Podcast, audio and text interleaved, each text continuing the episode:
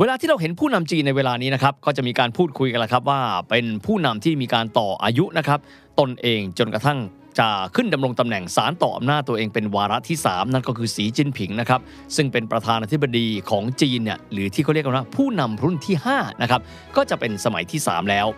หลายคนเห็นช่วงของการเดินหน้าในการจัดระเบียบอุตสาหกรรมต่างๆ จีนไม่ว่าจะเป็นอุตสาหกรรมเทคก็ดี อุตสาหกรรมโรงเรียนกูดวิชาอุตสาหกรรมบันเทิง ก็จะบอกแบบนี้บอกว่าเอ๊สีจิ้นผิงนั้นดูมีแนวโน้มในการที่จะสถาปนาตนเองเนี่ยเป็นตำนาน โดยการที่จะยูเทิร์นนโยบาย ซึ่งสร้างจีนตลอดมาหลายทศวรรษนั่นคือคือนโยบายของผู้นำรุ่นที่ 2 ก็คือเติ้งเสี่ยวผิงนี่แหละครับ วันนี้ครับ World History นะครับเราจะลองมาปูพื้นฐานนะครับว่า เอะแล้วนโยบายนะครับในการพัฒนาประเทศก็ดี เศรษฐกิจก็ดี ของจีนในยุคของผู้นำรุ่นที่ 1 ก็คือเหมาเจ๋อตง และรุ่นที่ 2 ก็คือเติ้งเสี่ยวผิงนั้น ตกลงเป็นยังไงกันแน่ ท่าทีของสีจิ้นผิง ซึ่งเป็นผู้นำรุ่นที่ 5 ในช่วงนี้เนี่ยตกลงแล้วเหมือนใครกันแน่ ระหว่างเหมาเจ๋อตง หรือว่าเติ้งเสี่ยวผิง หรือมีการโมดิฟายหรือการโมปรับแต่งนะครับจากนโยบายพื้นฐานของท่านใดกันแน่ ดังนั้นวันนี้ครับจะมาพูดถึงพลวัต ของนโยบายทางเศรษฐกิจของจีนนะครับ ตั้งแต่ปี 1949 เป็นต้นมานะครับ The Standard Podcast. Eye opening for your ears. World History ประวัติศาสตร์ว่าในเรื่องความมั่งคั่ง และเบื้องลึกเบื้องหลังในแวดวงเศรษฐกิจ การลงทุนให้รู้ลึกรู้รอบ เข้าใจไปกว่าที่เคยเข้าใจมาก่อน สวัสดีครับ ผมวิทย์สิทธิเวคิน และนี่คือ World History Podcast แต่แน่นอนครับไหนๆจะคุยถึงผู้นำทั้ง 5 รุ่น ก็จะละเลยผู้นำรุ่นที่ 3 และรุ่นทีสี่ 4 ก็คือท่านเจียงเจ๋อหมิน กับท่านหูจินเทานั้นไปไม่ได้เลยนะครับย้อนกลับเวลามาสักนิดหนึ่งนะครับว่าสาธารณรัฐประชาชนจีน ที่เราเรียกกันว่า จีนแดง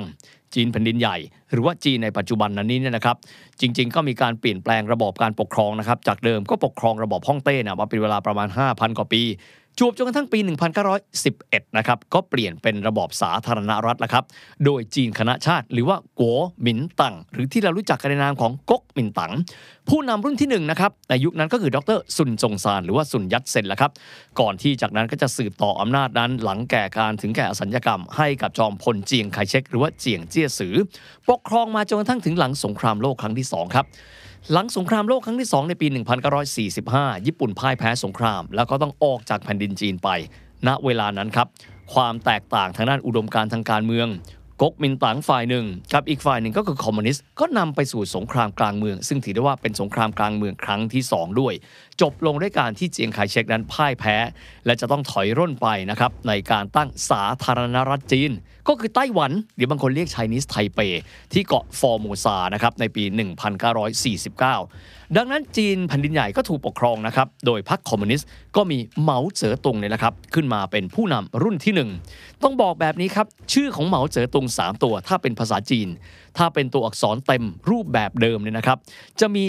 จำนวนขีดในการเขียนชื่อทั้งหมด 28 ขีด ท่านอาจจะถามว่าบอกทำไม อันนี้รายการ World History ต้องบอกนะครับ เราจะได้จำกันได้ครับ เพราะว่าจำนวนของการที่เหมาเจ๋อตงนั้น ครองอำนาจอยู่เป็นผู้นำอันดับที่หนึ่งของจีนนั้น เป็นเวลา 27 ปี พูดง่ายๆ เขามักจะแซวกันเสมอๆนะครับว่า ท่านเหมานั้นไม่สามารถที่จะดำรงตำแหน่งอยู่ในอำนาจได้ ตามจำนวนตัวเลขที่ตัวท่านชอบก็คือ 28 ปีแล้วครับสำหรับนโยบายทางเศรษฐกิจของท่านนะครับก็คือสังคมนิยมคอมมิวนิสต์สุดโต่งแปลว่าอะไรครับ ปฏิเสธการมีทรัพย์สินส่วนบุคคล ทุกอย่างเป็นของรัฐ ปฏิเสธการพึ่งพาการพึ่งพิงต่างชาติ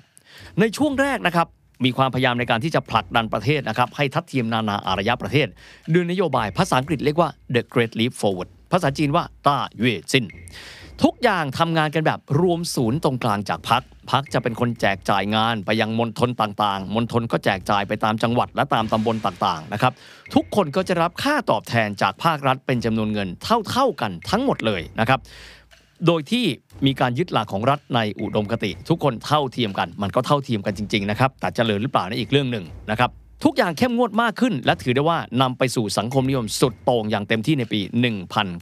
1966 เพราะว่าแกนำหัวฝ่ายซ้าย ที่เรียกกันว่าแก๊ง 4 คน ประกาศสิ่งที่เรียกว่าหวนว่าต้าเกอร์มิง หรือว่าการปฏิวัติวัฒนธรรม ที่มองว่าแม้กระทั่งชนชั้นผู้นำพักนั้น ถือว่าเป็นศัตรูของชนชั้นกรรมอาชีพ และชนชั้นชาวนาที่จำเป็นต้องกำจัดเติ้งเซียวผิงรองนายกรัฐมนตรีสมัยนั้น โดนหางเลขไปด้วย ถามว่าเราเหมาเจ๋อตุงตอนนั้นอยู่ที่ไหน นั่งอยู่บนภูดูเสือกัดกัน ถือว่าเป็นผู้นำเป็นบิดาแห่งชาติที่ลอยตัวอยู่ด้านบน ในแง่นโยบายทางสังคมในเวลานั้นสุดโต่งมากครับ มีการส่งนักศึกษาปัญญาชนจากบ้านเกิดเมืองนอน ซึ่งเป็นสังคมเมือง ไปสู่มณฑลที่ห่างไกล เพื่อจะได้สัมผัสกับชีวิตชาวชนบท สิ่งนี้หลายคนมองว่ามันเป็นรอยด่างพร้อย แม้กระทั่งท่านสีจิ้นผิง ผู้นำรุ่นที่ห้าของจีนในยุคปัจจุบัน ก็อยู่ในวัยหนุ่ม ก็เจอปัญหาแบบนี้ และถูกส่งไปยังมณฑลที่ห่างไกล เช่นเดียวกันหลังจากนั้น 10 ปีครับคือในปี 1976 ครับ ประธานเหมาเจ๋อตุงถึงแก่อสัญญกรรม หลังจากที่ดำรงตำแหน่งนะครับ เป็นผู้นำในเชิงพฤตินัยอันดับหนึ่งของประเทศมาเป็นเวลา 10 ปีด้วยกัน ในเวลานั้นครับ กลุ่มของผู้ที่เคยสูญเสียอำนาจจากการปฏิวัติวัฒนธรรมนั้น กลับมาครองอำนาจ และปรับเปลี่ยนจีนให้กลับกลายมาเป็นปกติสองปีต่อมาเติ้งเสี่ยวผิง อดีตรองนายกรัฐมนตรีของจีน ที่เคยหลุดจากตำแหน่งไป กลับมาเป็นผู้นำในทางพฤตินัยของจีน และสำคัญมากๆ ประกาศยูเทิร์นนโยบาย สังคมนิยมสุดโต่งของเหมาเจ๋อตุงในช่วง 27 ปีนั้นด้วย ต้องบอกก่อนนะครับว่า เราเรียกเติ้งเสี่ยวผิงท่านไม่ใช่เลขาธิการพัก ท่านไม่ใช่ประธานาธิบดี แต่ถือว่าเป็นผู้นำในเชิงพฤตินัย และด้วยสาเหตุนี้นี่เองครับ เราก็ได้เรียกผู้นำในเชิงพฤตินัยทั้ง 5 ท่าน ไม่ว่าจะดำรงตำแหน่งอะไรว่าผู้นำรุ่นหนึ่งจนกระทั่งถึงปัจจุบันรุ่นที่5เนี่ยแหละครับ หลักการของท่านก็คือ ณเวลานั้น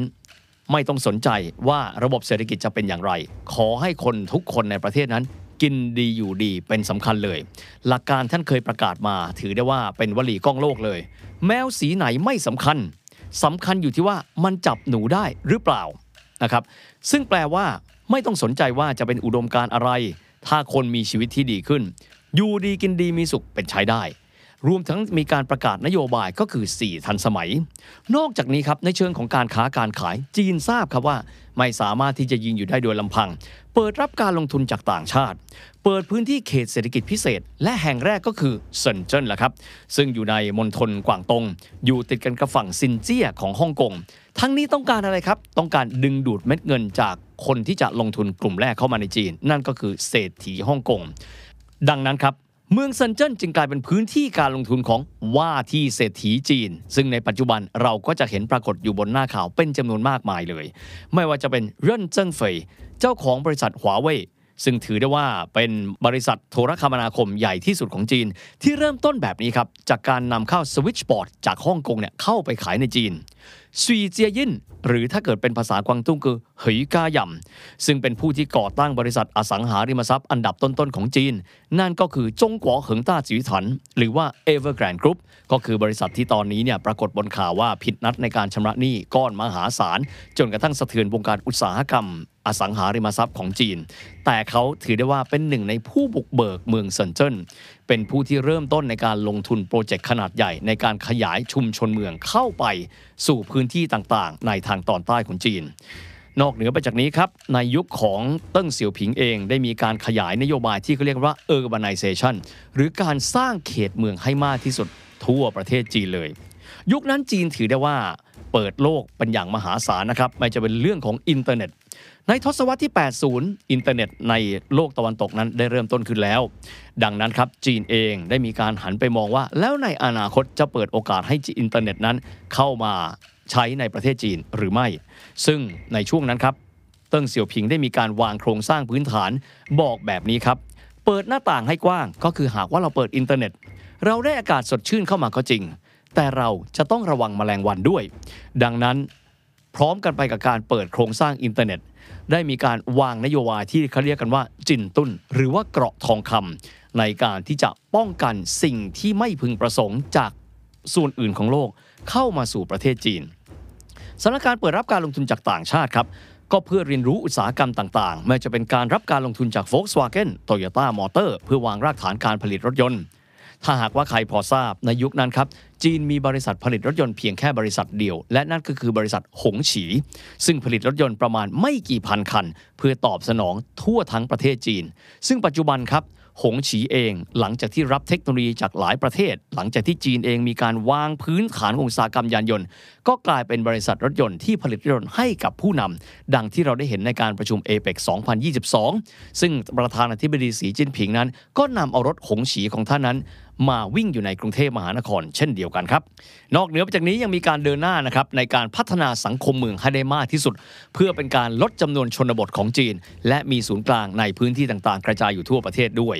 นอกจากนี้ครับจีนในยุคนั้นแตกต่างจากยุคเหมาเจ๋อตงมาก โดยการเปิดรับเทคโนโลยีของโลก รวมถึงเทคโนโลยีอินเทอร์เน็ต ในช่วงทศวรรษ 80 นั้นนะครับเป็นยุคของการเริ่มต้นอินเทอร์เน็ต ซึ่งเติ้งเสี่ยวผิงเองได้มีการปรารภกับผู้คนในพรรคคอมมิวนิสต์จีนว่า การที่มีอินเทอร์เน็ตนั้นก็เปรียบเสมือนกับการเปิดหน้าต่างบานใหญ่ไปสู่โลก แน่นอนได้รับอากาศสดชื่นเข้ามา แต่ขณะเดียวกันจะต้องระวังแมลงวันด้วย นั่นก็คือพื้นฐานของการพัฒนาโครงสร้างอินเทอร์เน็ตในจีน พร้อมกันกับนโยบายที่เขาเรียกกันว่า金盾政策 หรือว่านโยบายนะครับ ของเกราะทองคำเพื่อเป็นการป้องกันสิ่งที่ไม่พึงประสงค์ที่จะเข้ามาสู่จีนผ่านโครงข่ายอินเทอร์เน็ตด้วย นอกเหนือไปจากนี้ยังมีการรับการลงทุนจากต่างชาติด้วย เพื่อที่จะเรียนรู้ในการวางพื้นฐานอุตสาหกรรมต่างๆ รวมถึงอุตสาหกรรมรถยนต์ครับได้รับการลงทุนจาก Volkswagen Group จากเยอรมนี Toyota Motor Corporation เพื่อวางรากฐาน โดยก่อนหน้านั้นถ้าใครจะจำกันได้ จีนมีรถยนต์เพียงแค่ยี่ห้อเดียว และรถยนต์ยี่ห้อนั้นมีชื่อว่าหงฉี หลังจากที่ได้มีการวางรากฐานอุตสาหกรรมรถยนต์ของจีน อุตสาหกรรมยานยนต์จีนเติบโตอย่างรวดเร็ว และได้มีการพัฒนาแบรนด์เดิม อย่างเช่นหงฉี จนกระทั่งกลายเป็นรถยนต์ที่มีความทันสมัย โดยที่หงฉีคันนี้เองนะครับก็คือรถแบรนด์ที่ท่านสีจิ้นผิงนั้น นั่งระหว่างที่เดินทางมาเยือนกรุงเทพในการประชุมผู้นำนะครับเอเปกในครั้งล่าสุดในปี 2022 ด้วย จำได้ไหมครับว่านโยบายสมัยของท่านเหมาเจ๋อตุงนั้นเนี่ยห้ามทุกคนมีทรัพย์สินส่วนบุคคล ดังนั้นจึงไม่มีกิจการส่วนบุคคล แต่ในเวลานั้นครับได้มีการเปิดโอกาสให้เอกชนเป็นเจ้าของกิจการได้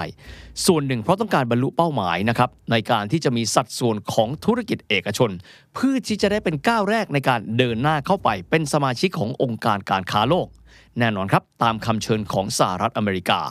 เรียกได้ว่าจีนในยุคนั้นก็คือในยุคของผู้นำรุ่นที่ 2 เติ้งเสี่ยวผิง ทุกอย่างคือทุนนิยมเสรี ความเป็นคอมมิวนิสต์จะมีก็แต่บนชื่อของพรรคและระบบการบริหารราชการแผ่นดินก้าวสู่ผู้นำรุ่นที่ 3 ครับ คือท่านเจียงเจ๋อหมิน จีนเข้าเป็นสมาชิกของ WTO ท่านดำรงตำแหน่งอยู่ 5 ปีคือ 1 สมัยสำหรับผู้นำรุ่นที่ 4 ครับ คือท่านหูจินเทา คือยุคที่จีนนั้นเริ่มทะยานในโลกใบใหญ่ เปิดตัวอย่างเต็มรูปแบบกับการเป็นเจ้าภาพโอลิมปิกปี 2008 งานสร้างไห่เอ็กซ์โปปี 2010 จีนเริ่มต้นกลายมาเป็นคู่ค้าอันดับต้นๆ ของประเทศจำนวนมากมายบนโลกใบนี้สำหรับท่านหูจินเทาดำรงตำแหน่ง 2 วาระด้วยกัน วาระละ 5 ปีก็จึงเป็น 10 ปี จนกระทั่งปี 2012 ครับ มาถึงยุคของผู้นำรุ่นที่ 5 สีจิ้นผิง ซึ่งดำรงตำแหน่งมา 2 สมัยก่อนหน้านี้ 2012 ถึง 2022 และได้รับการต่ออายุเป็นสมัยที่ 3 ด้วย หลังจากดำรงตำแหน่งผ่านไป 9 ปีครับ สีจิ้นผิงเดินหน้าในการจัดระเบียบเศรษฐกิจในหลาย sector เทคโนโลยี กวดวิชา อุตสาหกรรมเกม บันเทิงนะครับและมีการประกาศนโยบายที่เรียกกันว่า รุ่งเรืองร่วมกัน หรือว่า共同富裕 ซึ่งเป็นการสะเทือนเศรษฐกิจของจีนเป็นอย่างมาก ผนวกกับการที่ช่วงเวลาดังกล่าวครับอยู่ในช่วงของการ แพร่ระบาดของโควิด -19 รัฐบาลจีนประกาศนโยบาย zero โควิดอย่างเข้มข้น จนทำให้หลายคนมองว่า ณเวลานั้นเขาเองต้องการที่จะกลับทิศนโยบาย และต้องการที่จะสถาปนาตัวเอง เป็นตำนานอีกบทหนึ่ง ให้ข้างเคียงกันกับเหมาเจ๋อตุง และเติ้งเสี่ยวผิงหลายคนมองแบบนี้ครับว่าที่ผ่านมาตั้งแต่ยุคของเติ้งเสี่ยวผิงนั้น ทุกอย่างเป็นทุนนิยมเสรี ดังนั้นเขาจึงต้องการที่จะสถาปนาความเป็นตำนาน โดยการสร้างเรื่องของความเท่าเทียม การกระจายรายได้มากกว่าแค่การสร้างความมั่งคั่งแต่เพียงอย่างเดียว แต่ทีนี้ถ้ากว่ามองถึงนโยบายของเหมาเจ๋อตุงในช่วง 27 ปีที่เหมาครองอำนาจ โดยเฉพาะ 10 ปีสุดท้ายที่มีการปฏิวัติวัฒนธรรม การที่จะบอกว่าสีจิ้นผิงพยายามกลับไปสู่ยุคของเหมาเจ๋อตุง ยุคที่มีความสุดโต่งทุกอย่างรวมศูนย์ ทุกอย่างเป็นของรัฐ วางแผนจากส่วนกลางปฏิเสธทรัพย์สินส่วนบุคคล ก็คงจะต้องบอกว่านโยบายของสองท่านนี้ไม่น่าจะคล้ายกันนะครับ เพียงแต่จะอาจจะมีการปรับนโยบายในยุคหลัง ให้มีความรู้สึกว่าใส่ใจเรื่องของการกระจายความเท่าเทียมให้มากขึ้น ทั้งหมดนี้ครับเราก็ต้องการที่จะไล่เลียงให้ทราบถึงพลวัตวิวัฒนาการนโยบายของจีน ตั้งแต่ผู้นำรุ่นที่ 1จวบจนกระทั่งผู้นำรุ่นที่ 5 ซึ่งวันนี้กำลังจะเดินหน้าในการต่ออายุเป็นผู้นำรุ่นที่ 5 ต่อไปอีก 5 ปีครับ พี่วิทย์คะอืมเอ๊ะแล้วอย่างเรื่อง EV อะค่ะ เกิดขึ้นในสมัยของผู้นำท่านไหนอะคะแล้วทำไมเขาถึงมองว่าเดิมเนี่ยเหมือนเขาเป็น partner กับพวกแบรนด์รถต่างชาติ แต่ว่าทำไมอยู่ดีๆเขาถึงแบบมาลุก EV ให้แบบขึ้นมาเป็นเจ้าของแบรนด์เองอย่างเงี้ยเป็นคำถามที่ดีมากนะครับ เพราะว่าเอิ่มจริง ๆ แล้วไม่ว่าจะเป็นผู้ผลิตรถยนต์ กี่รายก็ตามที่เข้าไปในจีน ก็ไม่สามารถตอบสนองความต้องการของสังคมจีนที่มีความมั่งคั่งขึ้นได้ครับผนวกกับการที่จีนเองเมื่อตอนเริ่มต้นนะครับมีรถยนต์แบบสันดาปภายในจำนวนเยอะขึ้นเนี่ยพบว่าหลายเมืองใหญ่ของจีนประสบปัญหาเรื่องของมลภาวะ ดังนั้นจีนเองก็คิดว่า หากว่ามีการเปลี่ยนรูปแบบของพลังงานมาเป็นพลังงานสะอาด น่าจะตอบโจทย์ 2 อย่างด้วยกันครับ ข้อทีหนึ่1 ก็คือการลดมลภาวะในประเทศตัวเอง ข้อที่ 2 เป็นการก้าวกระโดด แทนที่จะ เดินตามรอยของโลกตะวันตก หรือแม้กระทั่งญี่ปุ่นในการผลิตรูปแบบเดิม สู้เปลี่ยนเกมไปเล่นเกมใหม่ อย่าง EV ตัวเองจะได้สถาปนาว่าเป็นผู้นำของยานยนต์แห่งอนาคตอย่างแท้จริง ตรงนี้ครับถ้าเรามองไปแล้วจะสังเกตเห็นว่า หลายอย่างของจีนจีนเลือกที่จะไม่เดินตามรอยของโลกตะวันตกและญี่ปุ่น เช่น กรณีของระบบการเงินครับ จะพบว่าถ้าเราไปจีน จีนเองจะแทบจะไม่มียุคของการใช้บัตรเครดิตเลย นั่นก็คือเขาเชื่อนะครับว่าจากใช้เงินสดแล้ว ถ้าตามไปด้วยการใช้ระบบเช็ค ตามด้วยระบบบัตรเครดิต ที่สุดแล้วจีนก็จะกลายเป็นผู้ตามตลอดไป อย่ากันนั้นเลยครับเราวางระบบ e-payment ระวางระบบการโอนเงินแบบอิเล็กทรอนิกส์ในรูปแบบของตัวเราเอง ดังนั้นจะพบว่าพวกเขาเลยกลายเป็นสังคมแรก ๆ ที่กลายเป็นสังคมไร้เงินสด เพราะว่าพวกเขาเลือกที่จะข้ามขั้นตอน 2 ขั้นตอน จะได้ไม่ต้องเป็นผู้ตาม และสถาปนากลายเป็นผู้นำครับ The Standard Podcast, the eye opening experience for your ears.